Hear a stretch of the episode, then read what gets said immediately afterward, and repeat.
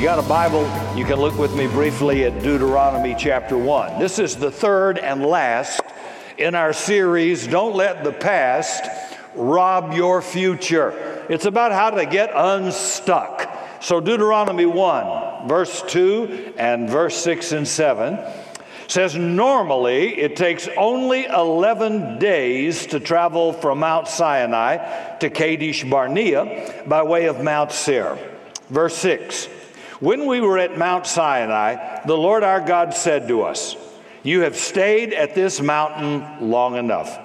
It's time to break camp and move on. God told him, Guys, this is normally only an 11 day journey. You've turned this into a 40 year nightmare. Do you know that a lot of you, the Lord would say, How long are you going to go around this mountain? You're digging ruts, you've worn out 82 pairs of tennis shoes, and you still haven't gone anywhere. It's like getting on the carousel riding all day. You went in circles, you, you, you were busy, but you didn't go anywhere, and when you got off, you're right where you got on, and you got nothing for it. Now, that's about going in circles, and God's telling Israel, look, it doesn't take that long to recover. You need to break camp, advance, move on, get unstuck. And on the road of life, a lot of people get stuck in places that they're supposed to move through.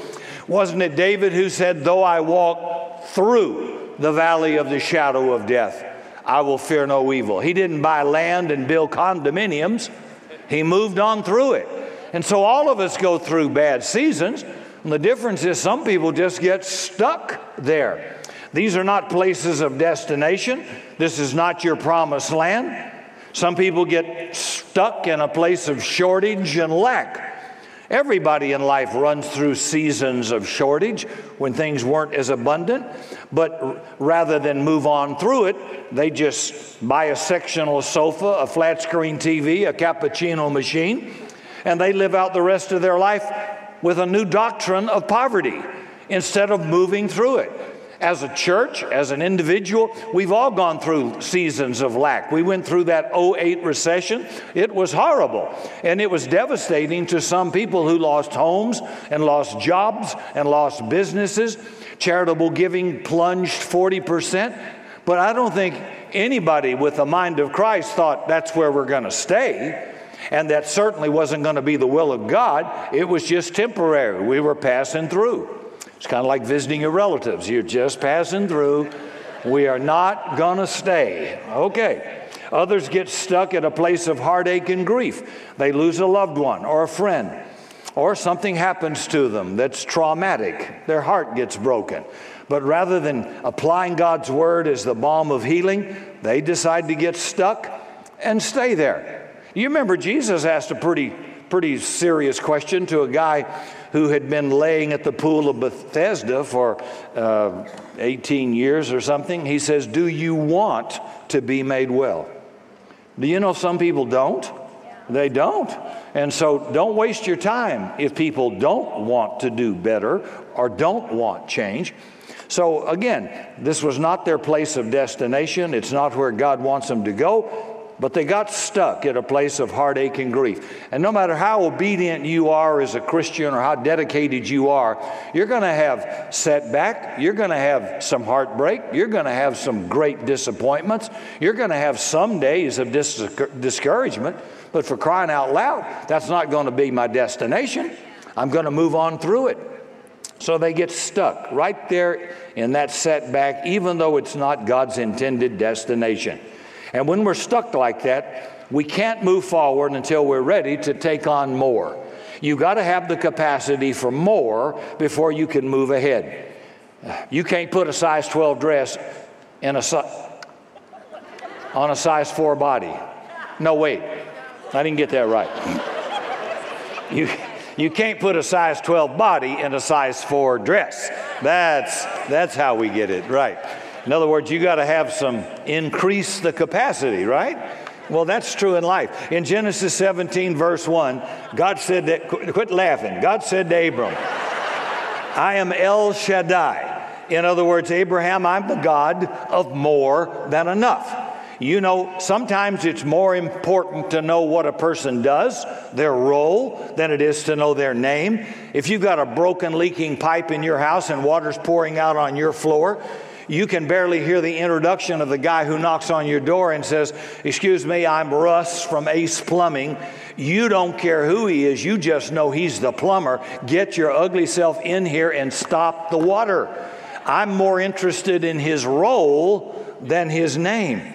And when you're sick or injured, you don't care if it's Dr. George or Dr. Hensley.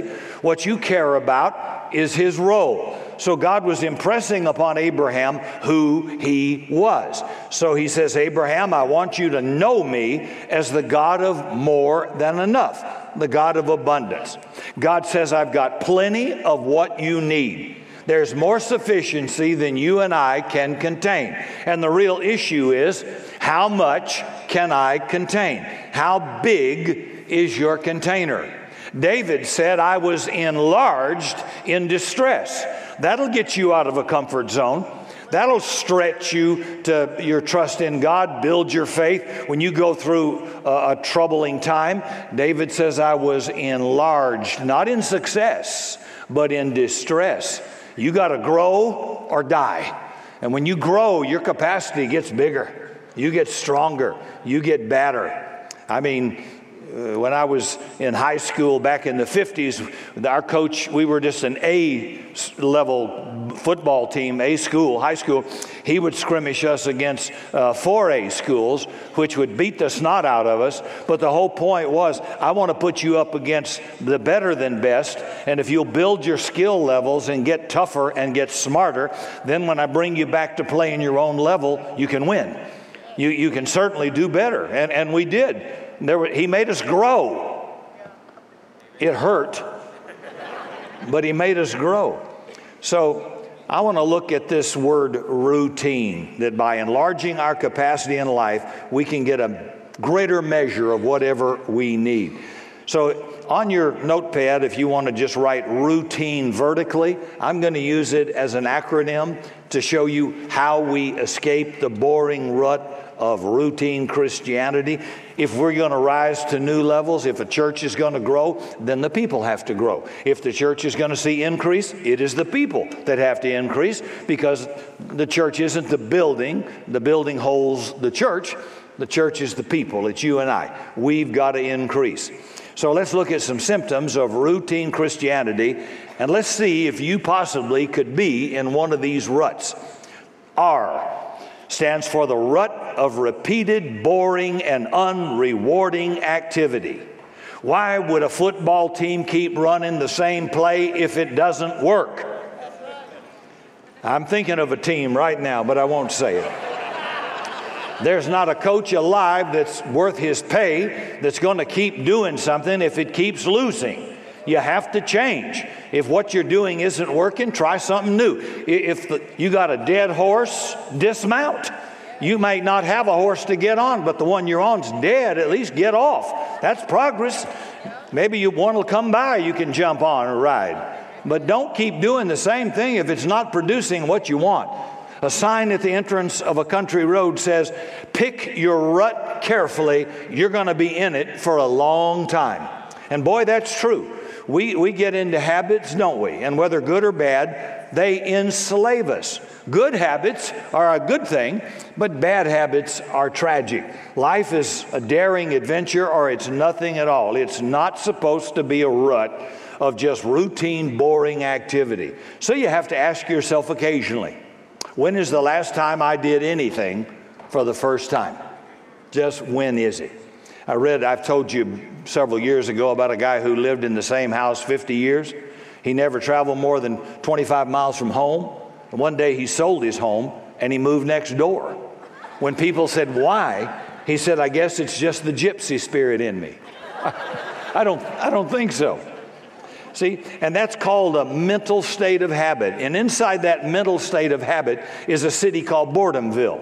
Boring people live in Boredomville. There are boring churches. There are boring jobs. There are boring marriages. Everything is boring in Boredomville. And people live like it's the only place to live on earth. But of good news for all of us is today, you don't have to live in Boredomville. There are a lot of other places you can hang out if you're willing to do other things you've never done before.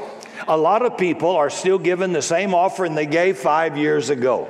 You know, God's been good, God's blessed you, but you're still given that same old amount you've always given. You haven't grown at all, you haven't increased at all, so God can't pour more into you.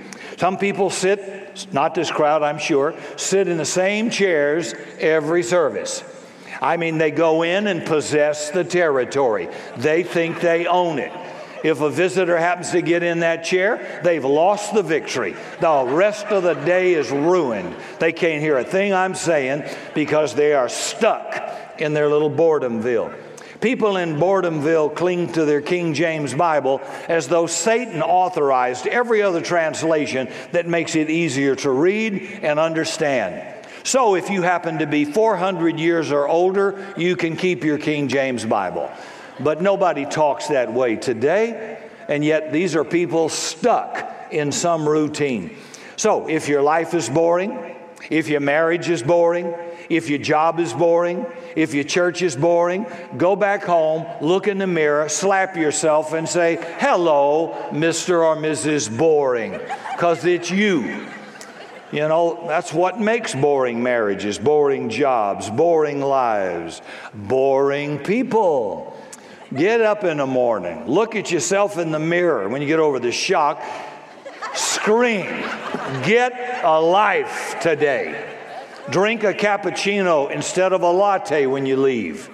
Go home a different route. Eat at a different restaurant. Don't stay in the rut. People who stay in a rut get bogged down and limit their life. Don't confuse activity with accomplishment. Just because your wheels are spinning doesn't mean you're going anywhere. I mean, if the scenery hasn't changed at all in the last few years, you're not making any progress. You ought to be seeing something you haven't seen before because you're doing something you've never done before.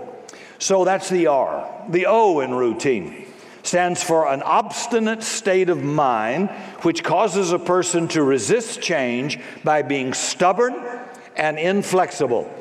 You ever know anybody where it has to be their idea before it's a good idea? I mean, it ain't smoke unless it's coming out of their chimney. That's what they think. That's what an obstinate state of mind is. Teenagers have this a lot. It's a person stubbornly attached to where they are. And it doesn't matter how many good suggestions you offer, or how many great ideas, or how much encouragement you give, they are stuck right there in that obstinate state of mind. You know, they are always no people. Said, no matter what you say, no matter what you suggest, it's not a good idea. Theirs isn't working out, but they just refuse to change obstinate state of mind. How about you? You know, Can, are you teachable? You know, all they do when you have a seminar is teach you some things you didn't know. The U in routine is for unbelief. That unbelief that hinders a person from entering into greater things for their life. Jesus said, the Holy One of Israel was limited because of unbelief in the Psalms. In other words, no demon hindered them, no Satan couldn't stop them, but they their own unbelief hindered them. In some places it says, and Jesus could do not many mighty works there because of their unbelief. That's a very toxic thing, unbelief. What you choose to believe affects what you receive. So you have to choose your belief carefully. Give a lot of thought to your beliefs. They will shape your life. Proverbs 23 7. As a man thinks in his heart, so is he. So don't tell me your belief does not affect the outcome of your life because it does. And I think some people here probably need to reclaim your mind from negative thoughts and wrong and negative beliefs. Those beliefs will cause you to gravitate towards them. They'll pull your life in their direction. Be careful what you believe about your marriage, about your church, about yourself, about your health, about your finances, because it may not even be true, but it can be true to you because you believe it. As a man thinks in his heart, or as he believes, so shall he be. So, could you be? This is why God says to renew your mind. That's why God says, wash your mind with the water of His Word. Scripture ought to wash away anything you've heard that is contrary to what Scripture says. And there's a whole lot of religious thinking that isn't in the Bible. Curiosity killed the cat. Nowhere in the Bible does it say it killed. Show me the cat. Where's the body? Somebody told you that. Curiosity is the key to being creative and progress. If it wasn't for curiosity, I wouldn't be holding a legal pad. Uh, excuse me, a legal pad. How about an iPad? I need to be more curious. That's how we got all the great inventions and helps that we use in life. Curiosity is a great thing. But somebody said, Curiosity killed the cat. Well, it was a stupid cat. you don't have curiosity, you're going to be dead as Julius Caesar. I mean, come on. It's, that curiosity is a God given uh, quality in your life. What a good thing to have. So get that doubt and unbelief out of your mind because when you believe it, you'll start speaking it, you'll start thinking about it, you'll meditate on it, you will expect it. And guess what? You'll get it. Job says, That which I feared has come upon me.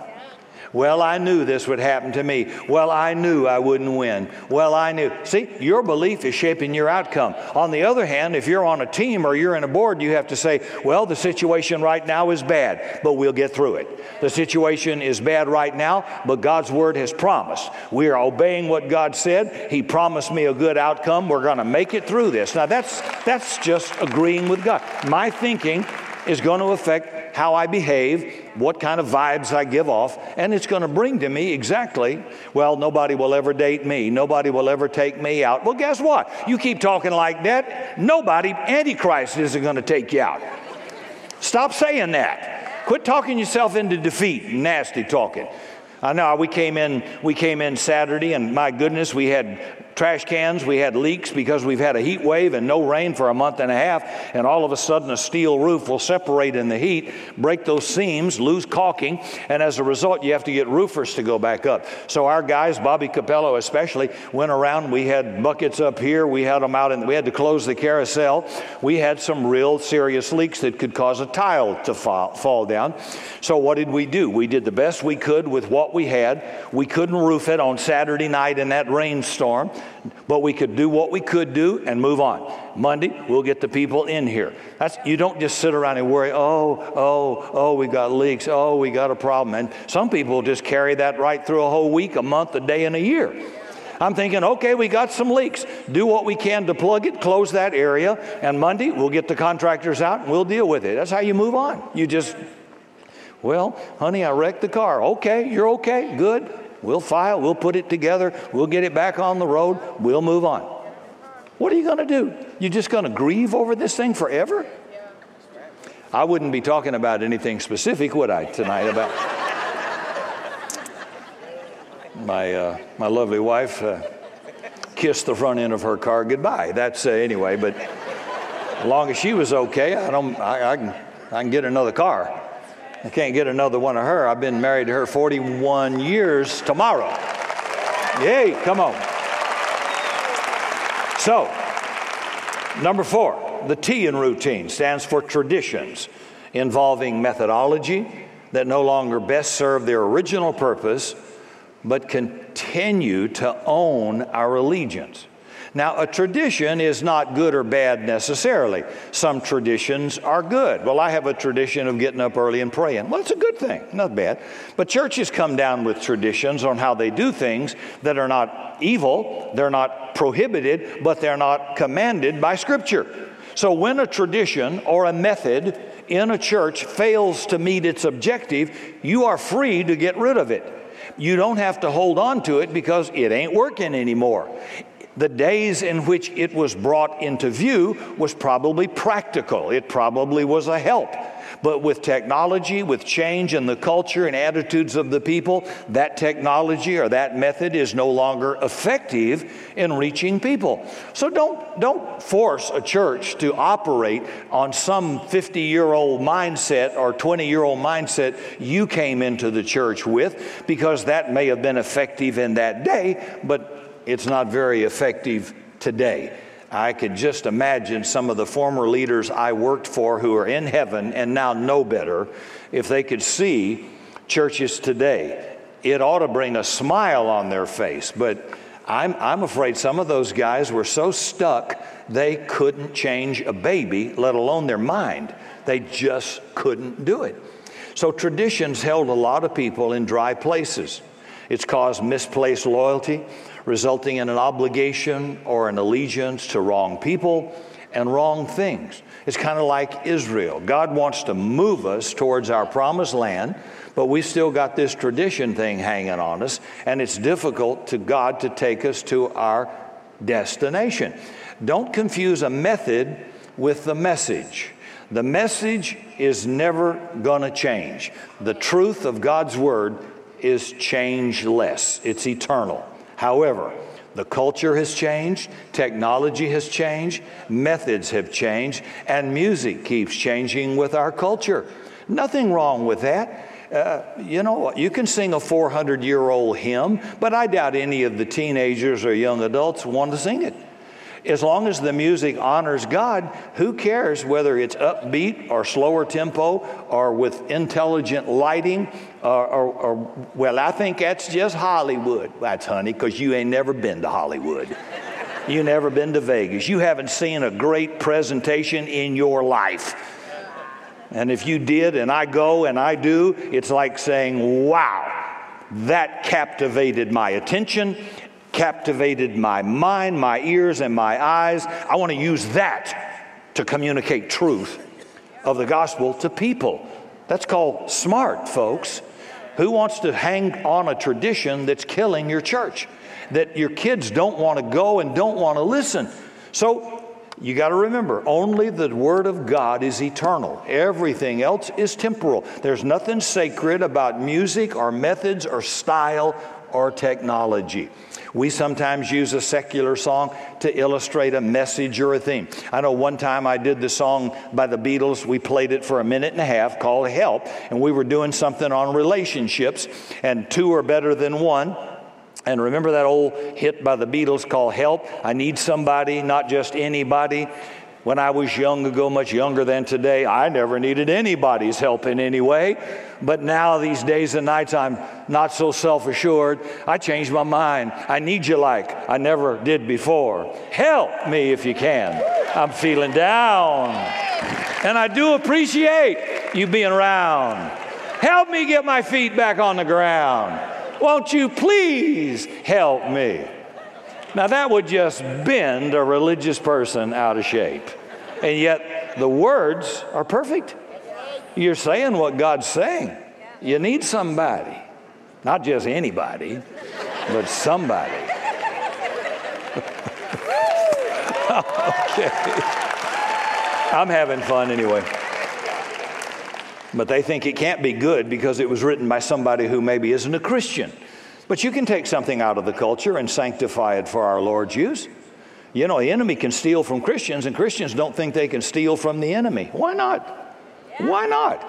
Anything, the, anything the, the, the, the culture has, God gave people the talent. They just don't honor Him with it. We can turn around and honor God with it. Simple as that. But that's because some people are stuck maybe over songbooks, overhead projectors, video screen, intelligent lighting, you name it.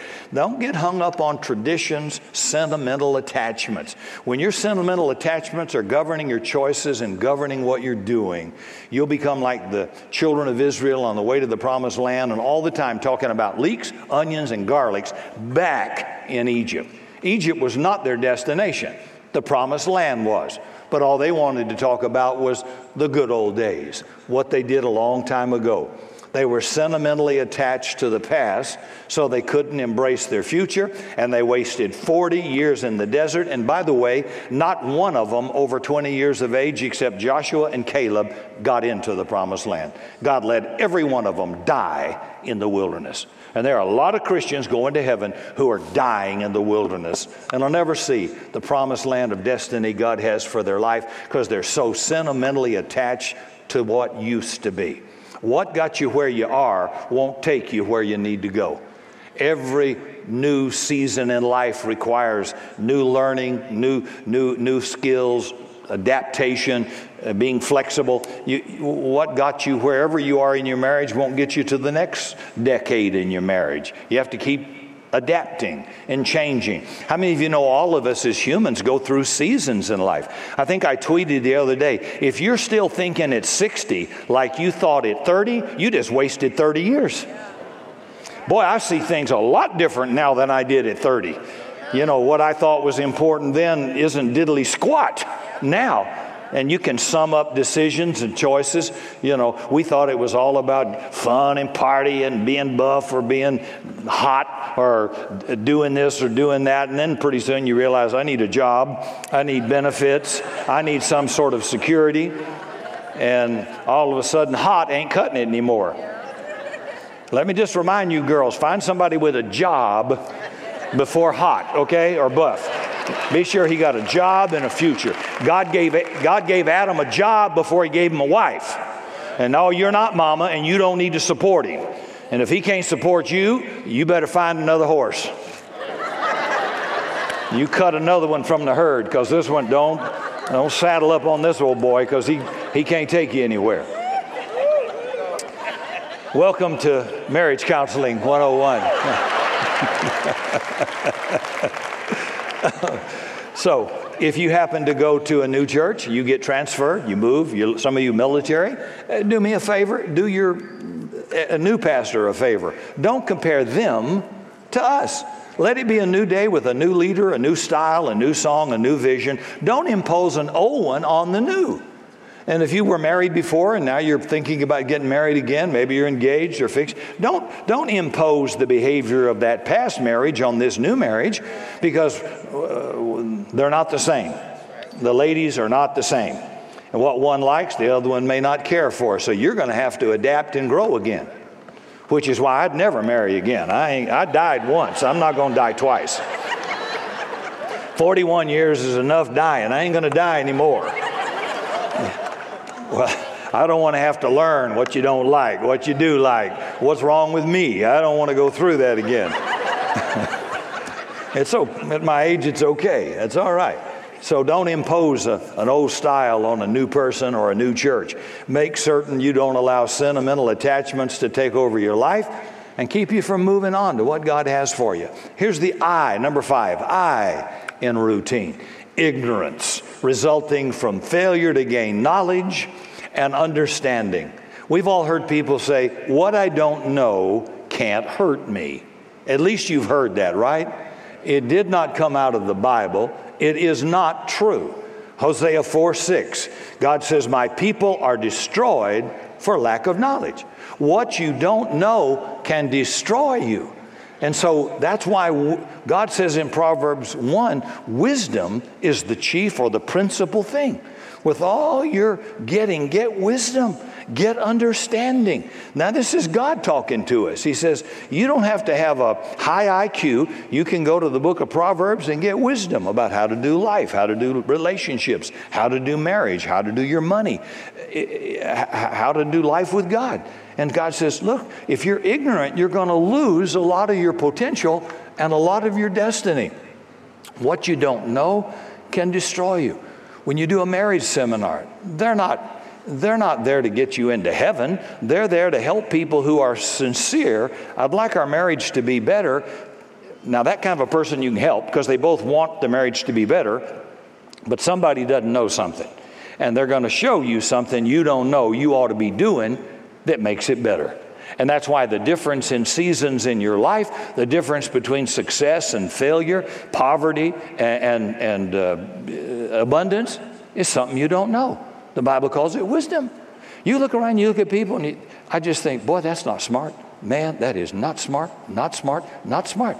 It's not about, it's, it's not about going to heaven. It's about being dumb or being smart. Dumb people go to heaven. Why not be a smart person? You, need, you don't need to be smart to go to heaven. You need Jesus. But to live life on earth, you got to be smart. And so you don't have to have your GED. You've got God's Word. You've got the ability to learn from others who have done it, and you can learn what not to do. Fill your mind with knowledge. Make sure you gather understanding. Make sure you grow in wisdom. Ignorance is your enemy. Don't lose your hunger for new knowledge. Keep digging. Get ideas, reading, listening to gain wisdom. What have other people done who are ahead of you? What do they know you don't know? I remember this is, oh gosh, years ago when Wayne Newton was the star in Vegas on the strip, making the most money at that time, which was like 20 million or something. And this is back, I don't know, in the 70s.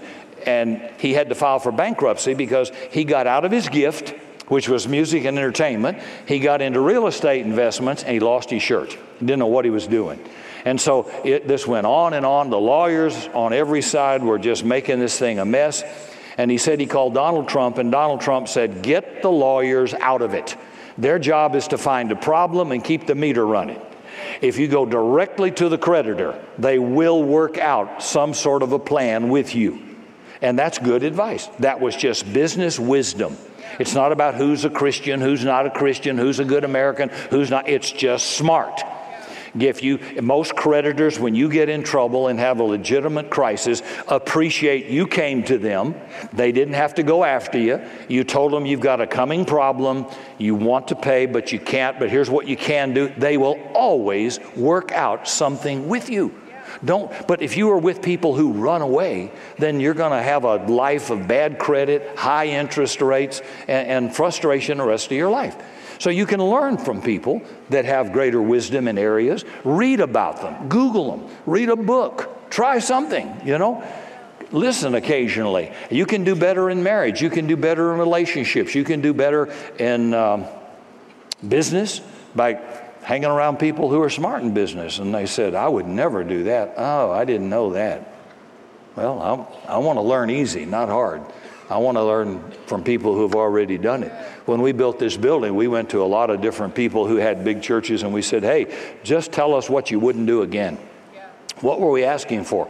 Took them to a steak dinner, uh, said to honor them for their time, and every one of them was so helpful to say, I'd never do this again, I'd never do this again, and I'd never do this again. And we didn't. Now, you get to make your own mistakes, but at least we didn't make their mistakes, right? So we minimized the problem. Proverbs 3, verse 13. Happy is the man or woman who finds wisdom. Happy is the man who finds wisdom, and happy is Rick when he finds out where did he just push his iPad. Ah, there you go. Happy is the man that finds wisdom and the man that gets understanding. There you go. Straight from God. Proverbs 18 15. The intelligent man is always open to new ideas, he looks for them.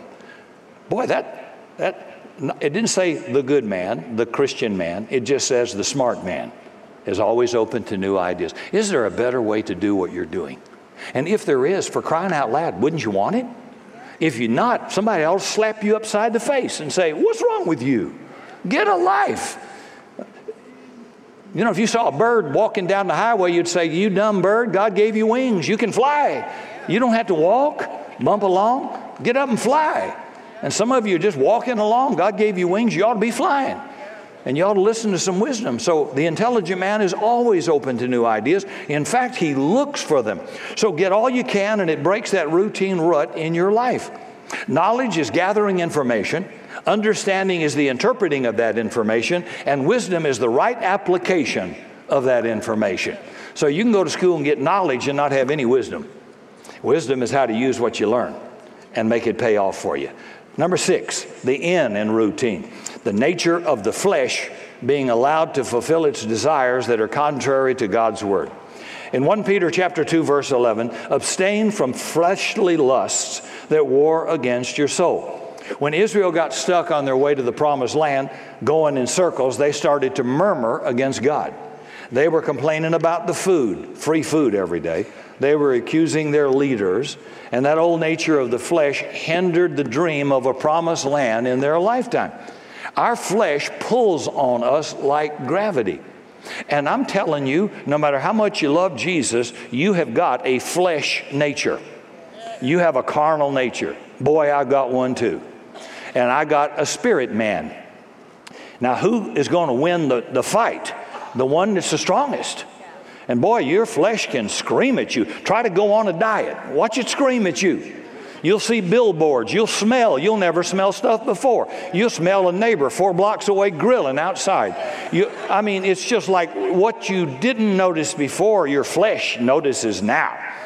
Your flesh never wants to say, Tell your wife you're sorry. No, no, no, no, no. The flesh does not want to humble itself, it wants to exalt itself. My flesh wants to do this, it wants to do that. And you have to slap it into subjection and say, No, no, you're not going to. Do you want to? Of course you want to. My flesh always wants to do opposite of what the spirit wants to do. Always. Your flesh will never be in agreement with your spirit, and the Bible says they're at war with each other. And some of you have an incredible hunk of flesh, and you got a little dipstick weepy little little spirit man because you don't feed him. You know, you think you can get by on once a month or Easter and Christmas church, and once in, or when you're in trouble. You can't grow a big, strong spirit man. Boy, how many times I'd rather do the wrong thing than the right thing because my flesh is always pulling on me. Oh, well, I bet Rick never has. I bet you are so wrong. It would scare you to know what everybody's flesh wants to do, but says no. I'd like to, but no. Paul says, All things are lawful for me, but I will not be brought under the power. Or another place he says, All things are lawful, but uh, not expedient, not smart. So you got you to be careful. Got to be smart. I'm not trying. See, this is not a guilt trip. This is just about we all acknowledge, man, I got a strong flesh nature. Put me on 281 in a traffic jam, and Darth Vader will leap out. You know. I want to do everything that's not nice. I just do. I, oh, I want a 50 caliber machine gun on the roof. I want a. I, I want an armed vehicle tank half track. I want to be able to crush cars. Is that in you? I don't know if I want you to pray for me or not. It, honey, it's in me, it's in you, it's in all of us. And I'm telling you, the only victory here is to build up your spirit man. Build it up so you can say no. No. There's only two words that define your whole life yes and no. Jesus said, Let your yes be yes, let your no be no. And what you say yes to or what you say no to will define your life. And I think all of us could say, well, there's a few things looking back in life I wish I'd said no. And a few places you maybe you wish you'd said yes. And as you get smarter and you get older, you ought to get better at that so that you can say no a whole lot more than you say yes. That's all. But the will to want to do it, to do, even Paul says, the good that I would do, I don't do, and the, that which I uh, sh- shouldn't do, I do, or whatever. Anyway, he's in conflict. I love it because it's just real. It's just real. You know, it's just the way life goes. So don't minimize that. Your flesh pulls on you like gravity, and it won't let you break camp in advance. It'll try to get you settled where you are, and you have to fight against it. In the 1930s, Norman Vincent Peale, the uh, clergyman and author of Positive Thinking, was making $6,000 a year when the Great Depression hit. His salary went down to $4,000 a year. He's walking around the park next to his home, and he's wondering, what am I going to do? He can't pay the bills. He's afraid to talk to his wife about it. Finally, according to his testimony, he walks into the kitchen and says to his wife, Ruth, Ruth, what are we going to do? I hate to burden you, but I don't know what to do. And the story goes that Ruth looked him right in the eye and says, I tell you what we're going to do. We're going to start tithing. Norman Vincent Peale snapped back, Tithe? We can't even pay our bills.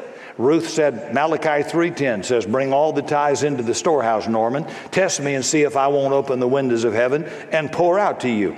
And in his testimony, Norman Vincent Peale says that was the beginning of a new day in his life. He started to tithe. He says a few weeks later, he received his first call to do a public speaking engagement, and the rest is history. See, his flesh said, I don't see how I can, I don't see how it'll work. That's the supernatural, but that's your flesh resisting that God can make 90% go further than 100%. That's always there. It's always there. That, that want to hold, generosity is something you fight for every day. There's always that stingy, want to hold on that is in all of us. In all of us. Here's the last one the E in routine emptiness of spirit that's desert like and lacks the resources to provide life and vitality. Now, we're talking about why we get stuck and go in circles why we can't seem to make progress. So, E is the empty spirit that causes desert like results in our life. In a desert, a real desert, very few things grow. You don't get fruit trees putting out a lot of fruit in a desert. So, when you got an empty spirit, when your spirit's dry, there won't be much good fruit coming out of your life. There won't be much life coming out of your life at all. And that's the way it is with an empty empty spirit. You can have the best car made in the world, but if you don't have fuel in the tank, that fine car will be sitting on the side of the road. The price it cost, the accessories it may have, will do you no good if there's no fuel in the tank. And that's the way it'll be with you with an empty spirit. You'll be parked on the side of the road. Your spirit holds the life Jesus promised to give. Our spirit is what causes us to have the motivation, the inspiration, and the life of God filling every day of our life. Jesus said in John 7 If any man's thirsty, let him come to me and drink. He that believes in me, as the scripture says, out of his innermost being will flow rivers of life giving water. That's what sustains a believer. But look at what we try to drink. The one woman had five husbands. She had been drinking from the well, and Jesus used it as an allegory. He said, a metaphor. He says, Look, you're still thirsty. You've had five husbands, ain't none of them satisfied you, and you're living with a guy that's not your husband now. If you'll come to me, I'll give you water, I'll quench your thirst. Some people try sex, some people try drugs, some people try alcohol, other people try uh, money, power. But the, uh, the issue is you're trying to scratch an itch that's unscratchable. Nothing will satisfy. If you get a little money, Solomon says, you got to have more. When you get a little more, you got to have more. When you do a little dope, you got to have a little more to get a buzz. Then you got to have a little more. And then you're going to end up in a brothel like Lamar Odom, who's a good guy who has got an empty soul just like any of us, got an empty soul and 75 grand and a bunch of hookers and, a, and, and cocaine didn't fix the itch and almost cost him his life. See, these are just good illustrations about Here's a poor guy, basically in life a good guy, but he doesn't know how to fix the itch. He's still thirsty. And it's like, will we ever catch on? You watch the celebrities, you watch the sports stars, and it's like, it never stops. Does anybody stop to say, you know, I don't think I'm going to get happy that way? God's not trying to, you know, rain on your party. He's just trying to say, look, I'll give you, I'll make you where you're not thirsty, where you, where you, you don't, I gotta have that, I gotta have that. And you'd say, no, I don't have to have that. It's cute, but I don't have to have that. Yeah, yeah, yeah. Talking to you guys now. Yeah, I noticed. It's cute. Mm hmm. Yeah, I can remember 40 years ago. Mm hmm.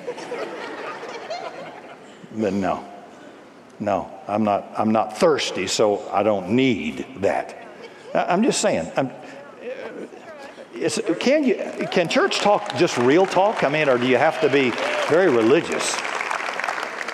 Now I've been down that road in the rock and roll business, and I watch guys, and they, you know, they they it's like nothing ever quenched the thirst. It never does. And I'm simply saying, God says, I'll fix that vacuum for you. I'll still give you a good life. You're still going to have fun. But if you think that's going to make you happy and complete, look at the bodies littered around in life and see that it's not true. And sometimes you get so busy doing the chores, you forget to drink from the spirit of life.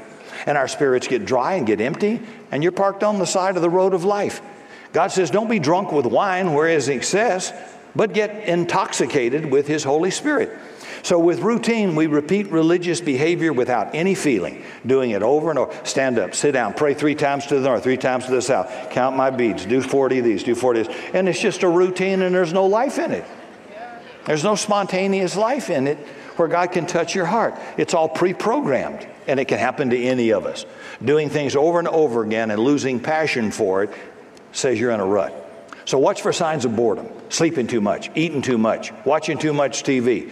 Keep your relationship with God fresh and alive. Work at that. Let me close by asking a few questions and we're done. Number one, when last did you do something for somebody else that cost you something and from whom you could not get a return? In other words, you couldn't get a favor back from them. Number two, when last did you make an effort to develop a new friendship? Number three, when last did you open your home to friends? Number four, when last did you include someone new in your circle or your small group? Number five, when last did you make someone who looked uncomfortable feel at home? Number six, when last did you contact somebody you knew was hurting and hiding? If I was a friend of Lamar Odom, I would, if I, if I didn't live across the country, I'd be on the phone, I'd be on a text, I'd be there to encourage. I have another friend facing a court issue in another nation, and uh, we've been doing constant text, scriptures, encouragement. I'm with you, good or bad, whatever the results come out, I'm for you, I'm still with you. Just to encourage somebody, going out of your way to do it. You can do that. You don't run away. Number seven, when last did you negate your own insecurity to make somebody else feel secure? Number eight, when last did you do something about a need you identified without talking about it before or after doing it? You just did it, nobody else knows you did it. And number nine, when last did you do something radical like tell somebody you know you love and appreciate them? Everybody loves to hear that, even if they act like they don't. They do like to hear it that you love and appreciate them.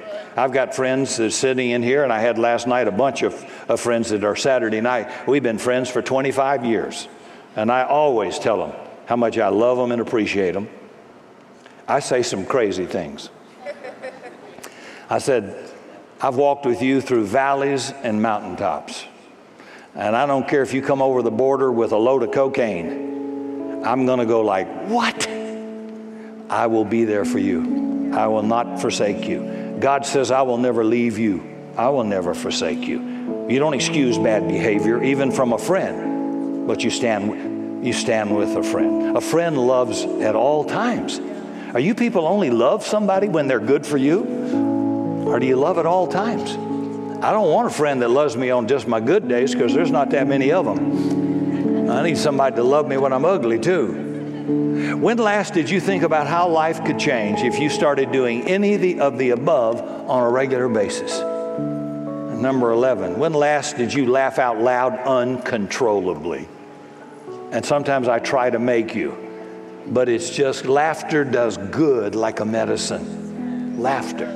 And last, number 12, when last did you do something that in your lifestyle would be considered outrageous? Not illegal, outrageous. That's how you get out of a rut, folks. And sometimes it's just one thing. For more information on Summit Christian Center and Rick Godwin, visit summitsa.com and connect with us on social media